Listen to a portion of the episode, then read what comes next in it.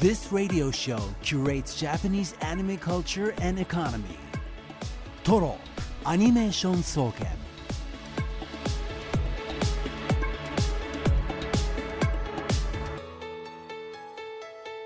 Radio をお聞きの全国のアニメファンの皆さん、こんばんは。静岡市駿河区トロにあるトロアニメーション総研、今夜の当直研究員青木隆太です。同じく当直研究員の渋谷香音です。そして首席研究員はこの方です。こんばんは。首席研究員でアニメ評論家の藤津亮太です。藤津さん、お帰りなさい。お帰りなさい。田舎から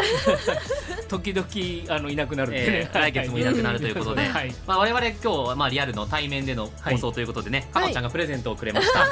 ありがとうございました。ハッピーバレンタインということで、ハッピーバレンタイン、そうなんですよ、ね、もう中学生ぶりに作りました。アイシングクッキーっていうのかな。あ、そうそうです、はい、そうです。これがすごくてですね、今日のテーマに沿って、はい、ハロー、しかもピンク色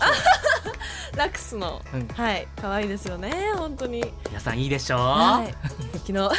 んかマウント取んないでもらっていいですかリスナーの人によくないよくないですよ。あ、まあまあ、今日はねちょっとテンション高くお送りしていきますけれどもこのトロアニメーション総研、毎週アニメについていろいろな角度から分析したトロアニレポート作成のため、今夜も一般研究員である皆さんから情報を集めています。今夜のテーマ発表しましょう。こちら、課題報告の日、機動戦士ガンダムシードシリーズです。皆さんから特定の作品について考察、エピソードを送ってもらう課題報告の日です。テレビアニメ、劇場版、機動戦士ガンダムシードシリーズ作品すべて OK です。作品にまつわるエピソード、思い出、好きなシーン、好きなキャラクター、自分なりの考察や今回の課題作品、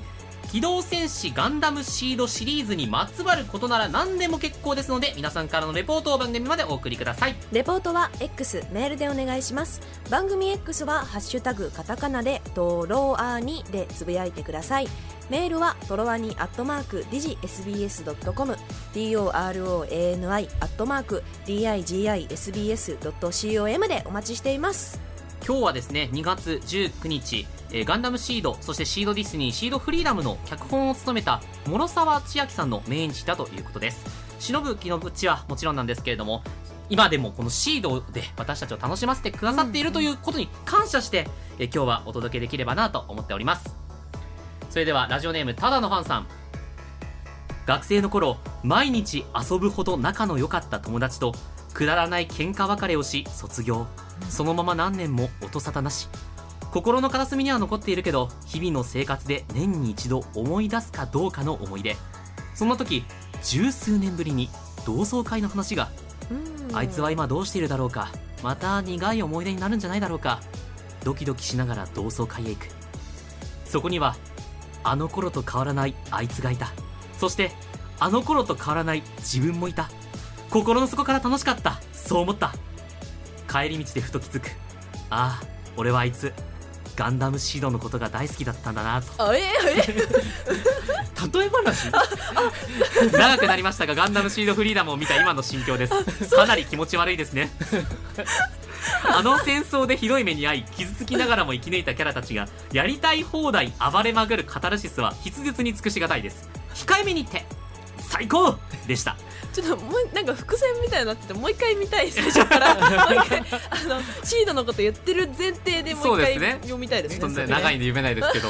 人生で初めて映画館でリピートしていますうんうん、うん、今からブルーレイ発売に備えてホームシアターセットを買おうと計画しています。福田監督、脚本家の諸沢さん、西川貴教裏監督、制作スタッフの皆さん、うん、見たいもの以上の作品を届けてくれて本当に本当にありがとうございました。みんなみんな大好きだーと、うん、いうことでね、まあ、本当だからこの、まあ、およそにじゅうねんですか、はい、からね、待った甲斐があった作品でしたよね、はい、あのね、期待も大きくなってるわけじゃないですか。間違いないですしかもその間なんだかんだでアニメも進化してるから、そう、アニメーションがね、そう進化してるからどうなんだろうと思ったら、割と今の文脈で見ても面白い映画になってきたので、うんうん、そこがすごくかなすごいなと思うんですよね、うん、かつてのシードの雰囲気も当然あるし、今のなんていうんでしょう、テンション高いエンターテインメント映画の要素もちゃんとあったので、すごい映画だなと思いましたね。オールスターって感じの、はい、あの頃の俺たち大満足セットっていうね、うん、感じでした。今日はですね、我々、えー、劇場版のパンフレット豪華版を青木が持ってきて、うん、そして、ね、藤津さんがですね、うんえー、ガンダムシードコズミックイラヒストリーブックというですね、えー、本当にガンダムシードにです、ね、全部載ってる、えー、歴史の本を持ってきてくださっています、うん、というわけでですね、うん、おそらくどんな細かいことでも打ち返せるはずいやそれ言うと大変になるから言っちゃいけないやつよ。あの青木さん今日最初からテンションが高すぎるんで、うん、えっとねブレーキつけてけよ申し訳ないです。いやそれもそのはずですよ。今夜ゲスト研究員として現在公開中の映画機動戦士ガンダムシードフリーダム監督福田光雄さんが登場です。はい、皆さんこちらもお楽しみに、はい、そして今夜もトロアニ首席研究員藤津さんのアニメコラムコーナー藤津亮太のアニメラボもあります。今日はこの後のトロアニニュースの後の放送になります。今日はどんな報告でしょうか。あのさんがつで終わりになる横浜にある動くガンダムってやつですね、はい、あれを見てきたんですけれど、うんうん、まあ、それからあの発してキャラクターとしての巨大ロボットというお話ができればなと思っております、うん、はい、藤津さんのアニメラボもお楽しみに。それではトロアニメーション総研スタートです。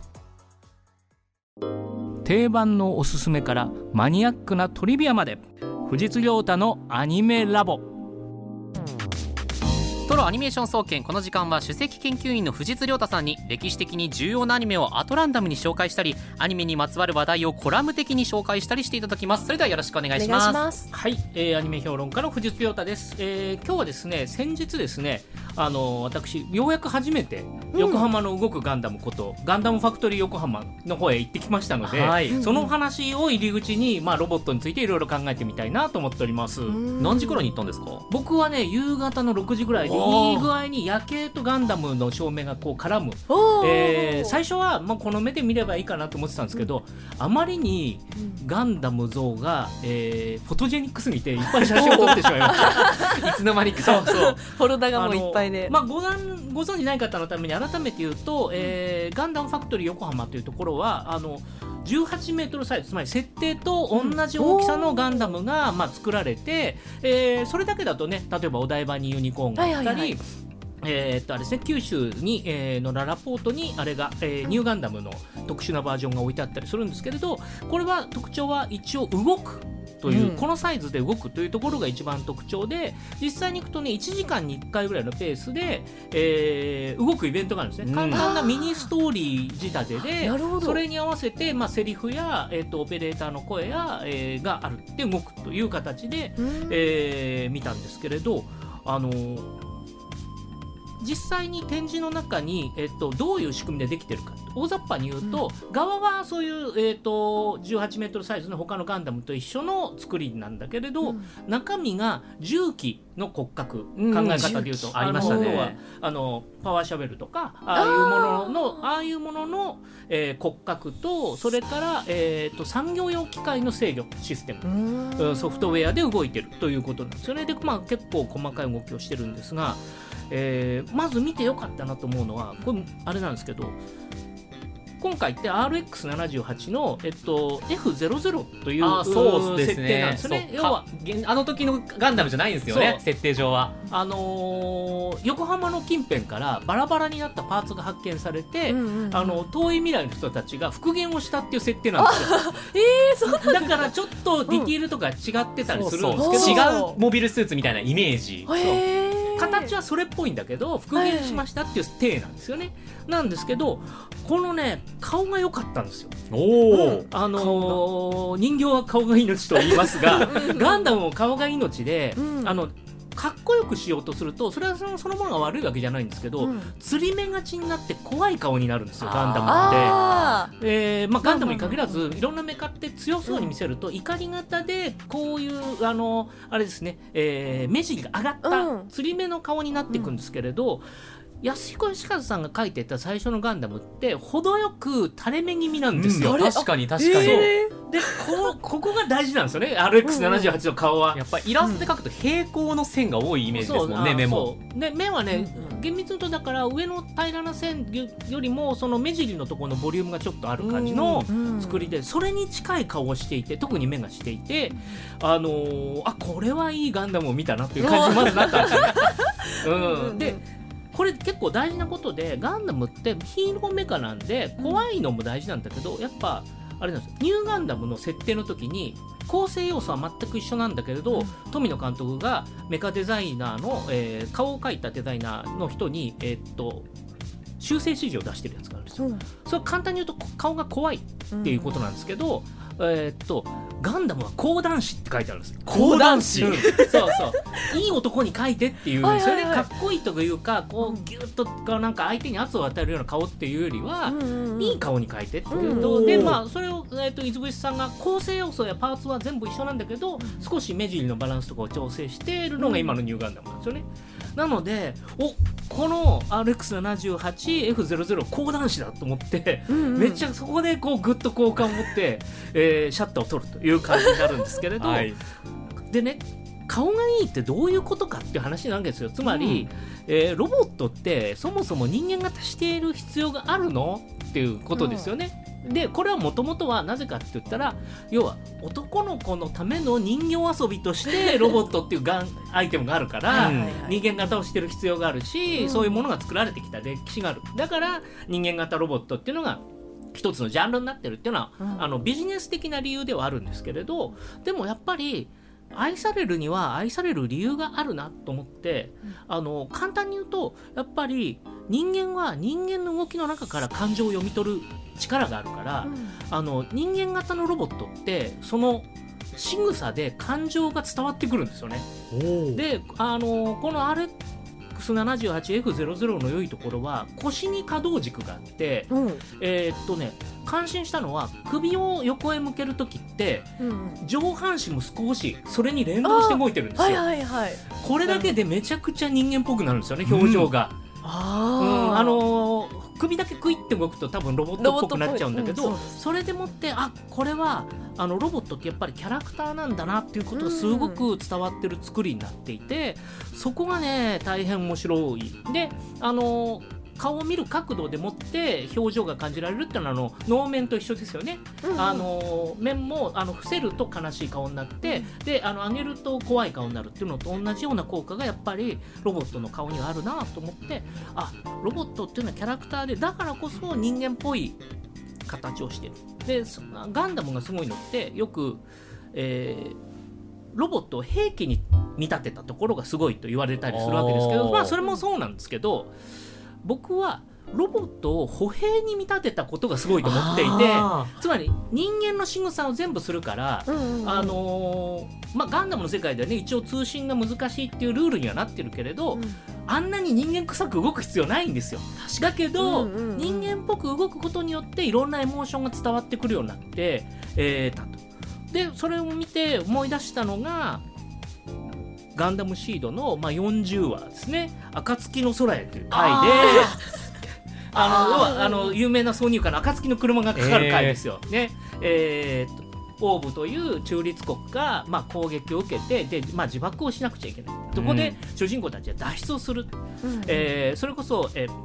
その前後でアスランもついにキラと一緒に戦う決意をしている、うん、で、えー、なので、まあ、あの仲間からアスランは追われる状態になっている。カガリは母国が、えっと、自決を決意したので宇宙へ送り出される、えー、お父さんからあの行けと見送られて行けって言われてあの宇宙へ旅立つっていう状況で、えー、行くんですけど、宇宙へマスドライバーで打ち上げられてる宇宙船に、うんえー、っとフリーダム と,、えー、っとジャスティスが、はいまあ、飛んでこうとするんですけど、ジャスティスの方がちょっと遅れていて、うん、フリーダムが先に宇宙船に取り付くんですよね、うんうんうん、そうするとフリーダムが手を伸ばして、うん、ジャスティスを捕まえるんですよ。しかもこの時ガッて掴む手がこういう、うんうん、あの手首と手首をつなぐような手ではなく、うんうんうん、なぜか指と指を絡ませるガンダムでだよそうガシッと掴む、えーあのこれは当時オンエア当時の時点でもう、あのー、主任研究員渡辺由美子さんと雑談してたらやばいんだという話めちゃくちゃ力説された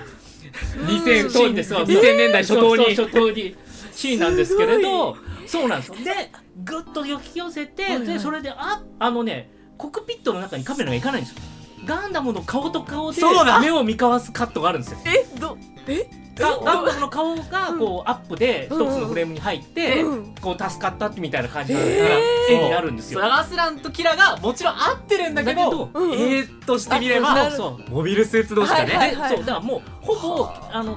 これはアスランイコールジャスティス、えー、フリーダムイコールキラみたいな感じで見れるようになっていてガンダムを通して、えー、ガンダムシード当時あの女性もガンプラを買い始める結構初期、まあ、それからもか前からも買ってた人いると思うんですけど大々的に要は一種のキャラグッズ的な売れ方ですよね、はいはい、なるほど、うん、パイロットを推してるから買うんだっていうのが、うんまあ、ドーンと出てきた、うんえー、目立った時期でもあるのでそれはやっぱりあのロボットが顔を持っていってで、えー、人間と同じ形をしてるからこそこの感情エモーショナルが表現できるんだよなということをですね、うんうんえー、横浜に行って考えたというお話でございましたいやもうぜひ見てない方はねあといっかげつですかあもう、ね、そうですねさんがついっぱいなので、うん、ぜひぜひ、えーはい、神奈川まで行ってきてください、うんうん、藤さん今日もありがとうございましたありがとうございましたThis radio show curates Japanese anime culture and economy. トロアニメーション総研さてここではゲスト研究員をお招きしています。皆さんお待たせいたしました。今夜ゲスト研究員として登場するのは現在公開中の映画機動戦士ガンダムシードフリーダムの監督福田光雄さんです。福田さんこんばんは。こんばんは、えー、ガンダムシード監督の福田と申します。今日はよろしくお願いいたします。よろしくお願いいたします。まずはガンダムシードフリーダムガンダムシリーズ最高の興行収入をということでおめでとうございます。おめでとうございます。あ、はいはい、えー、ありがとうございます。えー、なんて言ったらいいんでしょうね。うん、まあ困りますね。こう大ヒットにはなっておりますけれども、監督としての実感はいかがですか。うん、まあ正直言っちゃうとそんなにね実感ってないですよ。あのもう何度も何度もこの映画見て。金払って自分でもなんか一般に混じっていったりなんかして、まあ、周りの人間がどういうふうな反応で見てくれるかなっていうのは非常に気にしてたんだけど、うん、初回の上映ね深夜の上映の時に見ててあの非常にみんないい、いい笑顔でねあの作品見終わった後してくれたんですよね、はい、でこれは見たかったのってそれだったりするんですよ、うんうん、だあの売り上げ作りたくて、えー、この作品やったわけでもないし売れるからってやってるわけでもないんでだから正直言って売れ気にしないんですよ。それよりかみんながどう受け取ってくれたのかなって一番欲しいのはとにかくこの映画見てねみんなが笑ってくれたらそれでいいなっていうあの笑顔になってほしいっていうそういうことでちょっと今回は頑張ってきてたんでまあそれが達成したら嬉しいなとか思ったんですけどまあ、俺が言った回はなぜかみんななんかシーンとしてる俺も大丈夫か俺本当に受けてるのかこれ大丈夫かいやいや結構僕の言った間僕にかい今まで言ってるんですけどざわざわしてる印象あったんですけど、はい、してなかったですか。あ そ, そ, そうですね俺の時はそうじゃなかったですあ何度か見てるんですけどね、うん、おいおい大丈夫かこれとか世間のなんか言われてると俺が見てる回ってちょっと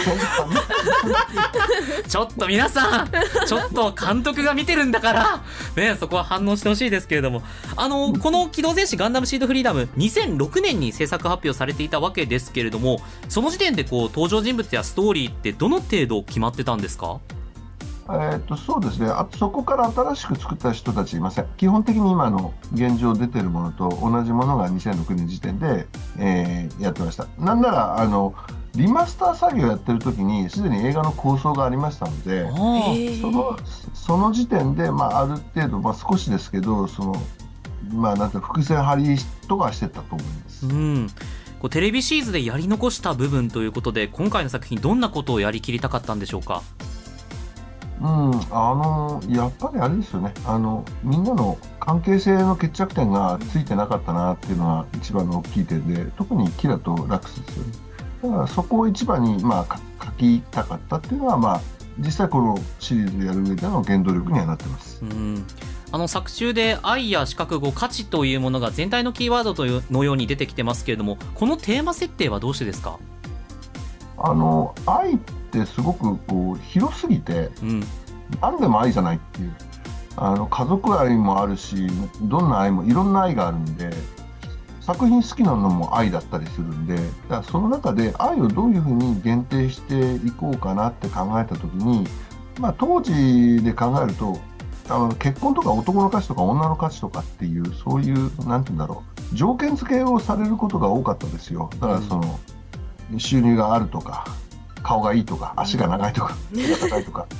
からそういうものっていうのはある種のその価値になり得るのか、じゃあその君やあの彼女を愛する価値がない、資格がないとか、え資格って何なのって、愛する資格って何だよとかってちょっと思った時に、そこを中心に切り取ってみたら、まあ、ラクスとかキラーだけじゃなく他のキャラクターたちもいけるんじゃないかなっていう、うんまあ、これはあの僕じゃなくて当時一緒にやってたあのシリーズ構成の諸沢千秋という方があの決めて、はい、あそれならいけるねということで、そこを中心に話を組むということで一応決まりました。うん、描かれていたシーンでいうと、あの序盤のでラクスとオルフェの指や指輪が印象的に描かれていたなと感じたんですけど、あのシーンはどういった意味を込めたんですか？あえーとまあ、当然ですけどあんなことはありえないですよね。だからあくまであれはイメージ的な意味合いを持つシーンというふうに考えてほしいんですけど、いや指輪光らないですからねやっぱりその中であの遺伝子同士の共鳴っていうんじゃないですけど、あの最適な遺伝子、要するにあのつがいとして最適なあの遺伝子を持っているふたりが出会ったっていう意味合いを象徴化するためにあの光らせたし、そのふたりが共通のリングを持ってるっていう風に設定しました、うん、あそれとキャラクターの唇なんですけれども、全体的にこうプリンとした印象があるんですが、あはい、えー、と今回はあのラクスが、まあ、愛恋とかその辺をいくんでちょっと大人っぽいイメージにしたかったんですよ、子供ではなく。で昔からそのシードの女性陣にも口紅のあるキャラクターとないキャラクターがいるんですけれども、うんまあ、大人の女性を、まあ、唇ありでやってたんですね。今回ラクスとカガリはそうするつもりだったんですよ。まあ、要するに一つ成長の、えー、とがあったんだっていうことの、まあ、象徴的な意味ですね。そうすると今度口紅ありのキャラクターばっかりになっちゃって、あだったらもう、えー、一律口紅ありにしようかあのアウラっていうその幼女っていうかあの、うんうん、実際ごじゅっさいなんです、えー、あの子も基本的には口紅してるキャラクターなんで、うん、そうするとこの若めの、えーまあ、アグネスも実はしてるキャラなんですね。そうですよね。あいつはもう化粧バリバリでやってるんで、はい、だからルナマリアだけ浮いちゃうんで、じゃあもう一律っていうふうに決めちゃったっていうのが今回のスタートですね。うん今回あの新キャラクターでいうとアグネス、桑島宝子さんが演じられてますけれども、ここで新しいキャラクターアグネスを出したのはどうしてですか？ あ, あいつはあの今までいろんな男の子を好きだったんですけど、その、まあ、いわゆる あ, あいつこその価値っていうんですか、男の価値、私には愛される資格がある、うん、であの男は価値で選ぶって、そういうあの明確な女なんで、いやそのために努力もしてるんで、だからそういうキャラクターを真ん中に据えることで そ, それぞれの、まあ、なんかカップリングの、まあ、問題点とかがこう浮き彫りになるかなとか思ったんで一応置きました、うん、このキャラ新キャラクター数多くいましたけれども、監督お気に入りもしくは印象的なキャラクターはどの子ですか？そうです、まあ、作ったキャラクター全員、まあ、好きっていうかそれぞれ思い入れがあっていろいろとそのバックボーンを作ってるんですけど、やっぱりあのなんだっけイングリッドは面白かったですね。実はもうちょっとねサイコなキャラだったんですよ、えーまあ、サイコっていうかあのラックスの目を切るわ喉を切るわみたいな感じで、はいはいはい、うちのセリフはオンじゃなくて心の中で思ってラックスを見ているっていうそういうキャラクターなんですあれは要するにラックスになれなかった女の子なんですよね、うんそこがちょっと今回あのシナリオをやってくれた、えー、と後藤さんと、まあ、や, やり取りしてるうちになんかなんだろう人間っぽいキャラクターっていうかあーそうですね、ファウンデーションのキャラクターの中ではかなりこう人間らしい、うん、人間臭さの出てるキャラクターですよね、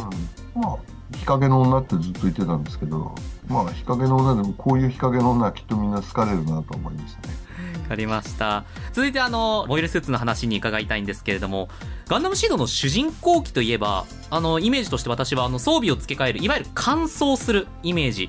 でしたけれども、今回あのライジングフリーダムとイモータルジャスティスは変形するモビルスーツでしたけれども、ここなぜか理由あるんでしょうか？あいや特にそういう、うん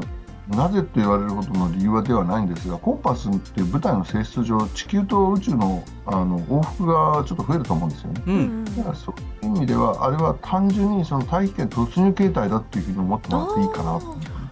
だからあの変形してなんか速度が上がるとかそういうことでは僕はあまりないと思ってますんで、うんまあ、もちろん形状的にあの速度が出やすい形にはなってるんですけれどもエンジンがそのパワーアップしてるわけでもないですし、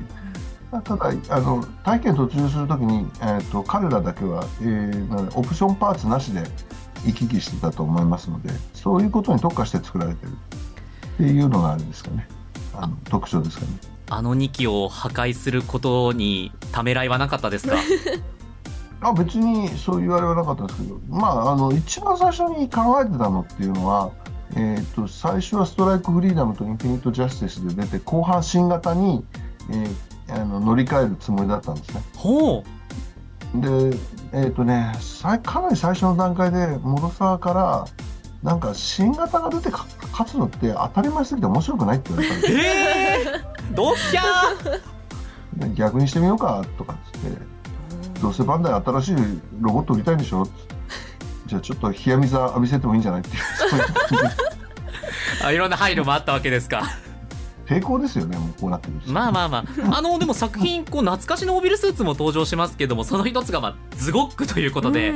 うん、なぜズゴックですか？最初考えた時に室沢が、えーと、赤いがいいって言ったんですよ。そのにせんろくねんぐらいの段階ですね。赤いがいいって言ったんですけどビルドファイターズで結構赤いって印象的に出て熊赤いがね、確かにそうですね、うんでそれ か, かわいいって言われててそりゃ今やこれやっちゃったらダメだなとか思って急遽変えたんですけど、まあ、そこからいろいろと紆余曲折あって今の形になりましたね。うん、そしてブラックナイトスコードの方のモビルスーツもあのかなりこういかにもブラックナイトというような仕様ですけれどもここはどんな要望を出されたんですか？えっとねまあ、鉄仮面というか西洋の騎士、あの甲冑騎士なんですけどいわゆるあの指輪物語に出てくるような鎧騎士亡霊騎士みたいな感じで、えー、やれたらいいなというふうに考えてました。基本的にはミサイルとかそういうのではなくてそのただ単純に格闘戦闘に優れてて、えー、相手の攻撃を無効化して近寄ってくるっていうそういう意味の怖さっていうんですかね、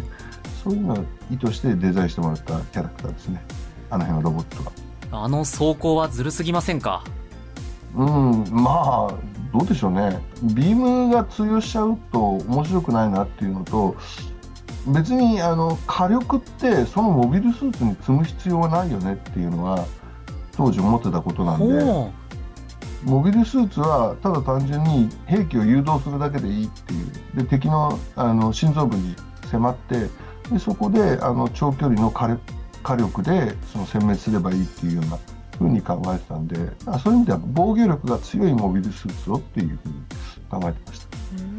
た。シードとシードディスニーだと比較的モビルスーツに火力が積まれてる印象ありましたけれどもそこはじゃあ監督のこう、うん、いわゆる本当に意図してた部分とはちょっと違う方向に進んでいったわけですか？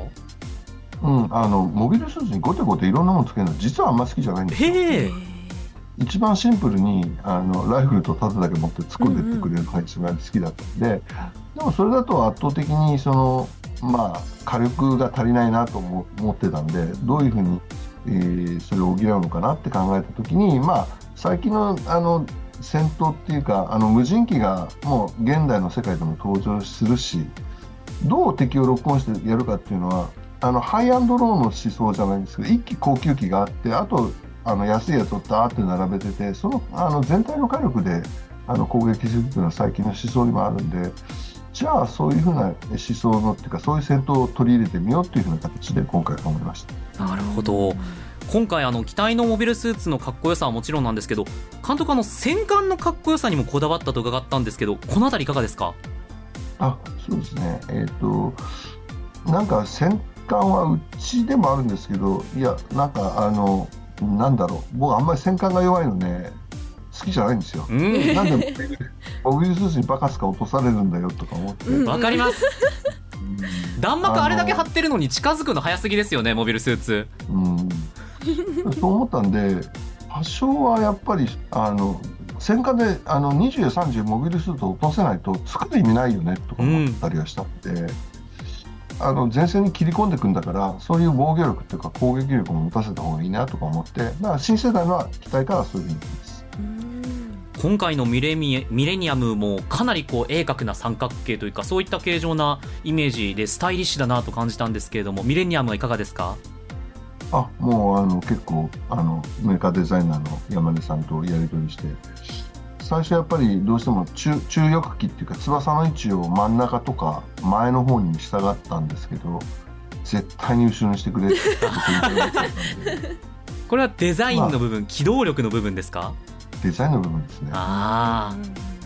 あの前に翼つけてスピードがあるような船には絶対見えないですね。飛行機としてはやっぱり後ろ側に翼つけてた方がデザイン的に早く見えるんですよ。であまりもそれ、えー、と当たり前すぎて、だからデザインがあんまりやってくれないんですよ、つまらないっていうことで。あむしろだからそういうなんかベタな部分を僕は今回要求したっていう形になりますよね、うんうんうん。今回あの本当に見ていた人が多く笑顔になった印象僕もありますけれども、機動戦士ガンダムシリーズ、福田監督にとってはどんな作品に今なってますか？あ、まあ、一応これがまあその今の最新のシードなんで、まあ、そういう意味ではやりきった感はありますね。ただまあまだ残されてるものもあるんで、まあ、しばらくまだシードからは抜けられないかなっていう考えもありますね。まあ何でもそうなんですけど、やってると愛着湧くんですよ、うん、あのより一層。だからその期間が長ければ長いほどその作品に対する愛着も強くなりますしね。だからもう昨日今日から君は違う人だからって、あのこれ関係ないからねって言われても、そりゃ違うよなとか思うんで、そういう意味では、まあ、自分がまあ大事に育ってきた作品ではあると思います。それでは最後にラジオをお聞きのファンの皆さんにメッセージをお願いします。あ、もうぜひ映画に見てください。あの一度と言わず何度でもっていう、あのやっぱりね映画館でなきゃあの感じられないことってあるなっていうのは僕も思いましたので、僕もねどちらかというと映画はいやもうビデオでいいじゃんとか配信でいいじゃないって結構そういうタイプなんですよどちらかというと。ただちょっと今回シードの映画自分で作って自分でその劇場で見て、あ、世の中にはあの劇場でみんなとこう共有しながら見なきゃいけないものもあるんだなっていうのを、これ初めて分かったような感じですね。だからできればこの感覚を皆さんとも共有していきたいなっていうふうに感じています。よろしくお願いします。この時間ゲスト研究員として現在公開中の映画機動戦士ガンダムシードフリーダムの監督、福田光雄さんでした。福田監督、ありがとうございました。ありがとうございました。This radio show curates Japanese anime culture and economy. Toro Animation Soken。 今日のテーマ、課題報告の日、機動戦士ガンダムシードシリーズです、えー、ラジオネーム今日はサウナでたまたんさん、自分推しキャラはムーラフラガです、うん、いやなんか軽いようで実はめちゃくちゃ熱い兄貴ムーニーの名シーンといえばドミニオンからの攻撃をストライクで受け止め、やっぱ俺って不可能を可能に、はいはいはい、とアークエンジェルとマリューを守って戦士、うんうん、涙が止まらん、うん、時は過ぎディスニーへ、いろいろバッサリ省略しますが、洗脳を受けたムーニーがミネルヴァがアークエンジェルに向かって放ったタンホイザーを暁で受け止め、まさかまたその瞬間アークエンジェルはやらせん、暁は強かった、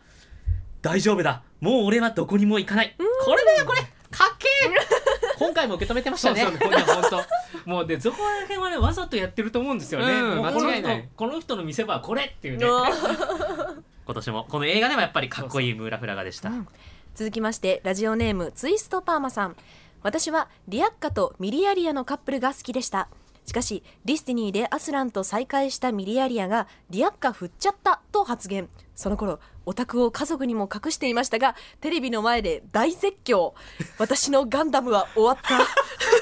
とその後は見てるけど見てない状態で、ああステラ可愛いなくらいで全話見終わりました。そしてガンダム映画やりますの発表でディアッカはいるのにミリアリアがいない、やっぱりミリアリアはいないのかと落胆していたある日、公式サイトでキャラたちが全国よんじゅうに都道府県を旅している投稿がされていました。その投稿で私を救った長崎県でのふたりを、なんとディアッカとミリアリアがデートしてるじゃないですか。仕事中なのにうやーと変な声が出てとりあえず拝んでおきました。画像は保存、そしてトレンドに入るディアミリ、令和にディアミリがトレンドに入るなんて誰が予想しましたか。映画でもミリアリア出てくれ出てきてくれたので私は救われました。あの補給は二次創作で賄いますよかったね、よかったね本当にそういう意味ではいろいろ抜かりないですよ ね, ですねできるだけ、まあ、限度があるわけですよ。にじかんぐらいの映画ですからね、うん、やれること、うんうん、その中でできるだけいろんな人が救われてるっていうのはすごいなと思いますよね。ちなみに静岡はアスランとイザークでしたね。イザーあのふたりなんですね。そうあのふたりでしたね、えー、茶畑でした。はいはい、あはいはいはいはい、ラジオネーム高山椎名さん、ちょっと違う視点からメールを出させていただきます。平井久志さんのキャラクターデザインが気になっています。平井さんはそれ以前からアニメ作品でキャラデザを担当されていましたが、今のようなタッチになったのはこの作品からではなかったかと分析します、うん、そのにねんまえに放送された無限のリバイアスとは全く違っており、本当に同じ人が描いたんだろうかと今でも不思議に思っています。ガンダムシードに黒金のラインバレル、銀色のオリンシス、蒼穹のファフナー、銀河機甲隊、マジェスティックプリンス、平井さんこれだけでもキャラデザ手掛けてるんですよね、ということです、はい、うん、この部分どう分析されますか。あのー、あれじゃないですかね、最初のシードの時ってキャラクターデザイン協力に猪俣睦美さんがいるんですよね、うん、だから多分猪俣睦美さんの絵柄のなんかいいところを例えばご本人が入れたとかそういうのがあるのかなという気がします、うん、勝手にそういうふうに僕は思ってるんですけど、うん、確かにガンダムシードっていっこまえの作品でいうとガンダムでいうターン A じゃないですか、はいはい、結構やっぱテイストもね、平成やっぱにせんこの年をまたいだことによってだいぶ変わりましたよね、はいはい、まあ、うん、あのー、それまとめて使う予定なんでこの話先取りしちゃった先取りしちゃったわざとじゃないんです、許してください。さん打たないでくださいいや打つあ、まあ、もうもうでもそうそこ結構ポイントだと思うのでまとめで使います、はい、続きましてラジオネームイエモッティさん、今回は私が当時リアルで視聴していたガンダムシードシリーズシードディスティニーについてお話しさせてください。シードの際ラウル・クローゼが亡くなってしまったこと残念だったのですが、ディスティニーにてレイザ・バレルとして、えー、ラウと同じくクローンであるレイの話に釘付けになりました。芯を利用しているようでやっぱり大切にしてくれてたんだという友情、そして最終話ではキラと対峙しレイとして生きることを願ったかのように思いましたが、最後キラを守り亡くなってしまったこととても残念でした。シードの時はアスランも好きでしたが、今回の映画でやっぱりアスランかっこいいなと思いました期待はジャスティスが好きです。当時から言われていたシードさんぶさく本当に楽しめました。映画また見に行きます。監督スタッフの皆さん素敵な作品を届けてくださりありがとうございました。うーんディスジャスティスは何の機体、赤いやつ赤いやつ赤いや つ, 赤いやつあのーうん、ズゴックだよ、はい、ズゴックの中に入ってた人ズゴックの中の錦ね、あれが、うんうん、あれがジャスティス、まあ、インフィニットジャスティスですね、はい、例えもう一回見せてください。あ、わかりましたあのでもレイとラウの関係性もそうですし、今回で言えば結構やっぱりディスティニーの時に中心人物だったギルバート・デュランダルっていう、あ、はいはい、あのまあ、議長の思想、うんはいはい、ディスティニープランっていうものが、はいまあ、今回がやっぱ大きくキラのこうね、心の大部分占めてましたよね。まあだからそういう意味ではテーマ的にはディスティニーとほぼ地続きなんですよね、うん、えーと遺伝的にコントロールされていて、うん、そういうもので人間が決められるのか決められないのかっていう話で、それに対してまあ自由フリーダムを言うっていう話なので、あのそういう意味ではディスティニーの本当に延長線上の作品だったなと思いましたね、うん、やっぱりこう何か世界が混沌してきた時ってこう極端な思想がね、はいはい、こう出るというか、うん、本当にギルバート・デュランダルもそうですし、ファウンデーションもまさにそうだし、はいはいはい、っていうところをうまくこう表現されてるなと感じました、うんうん、えー、ラジオネーム新聞の人さん、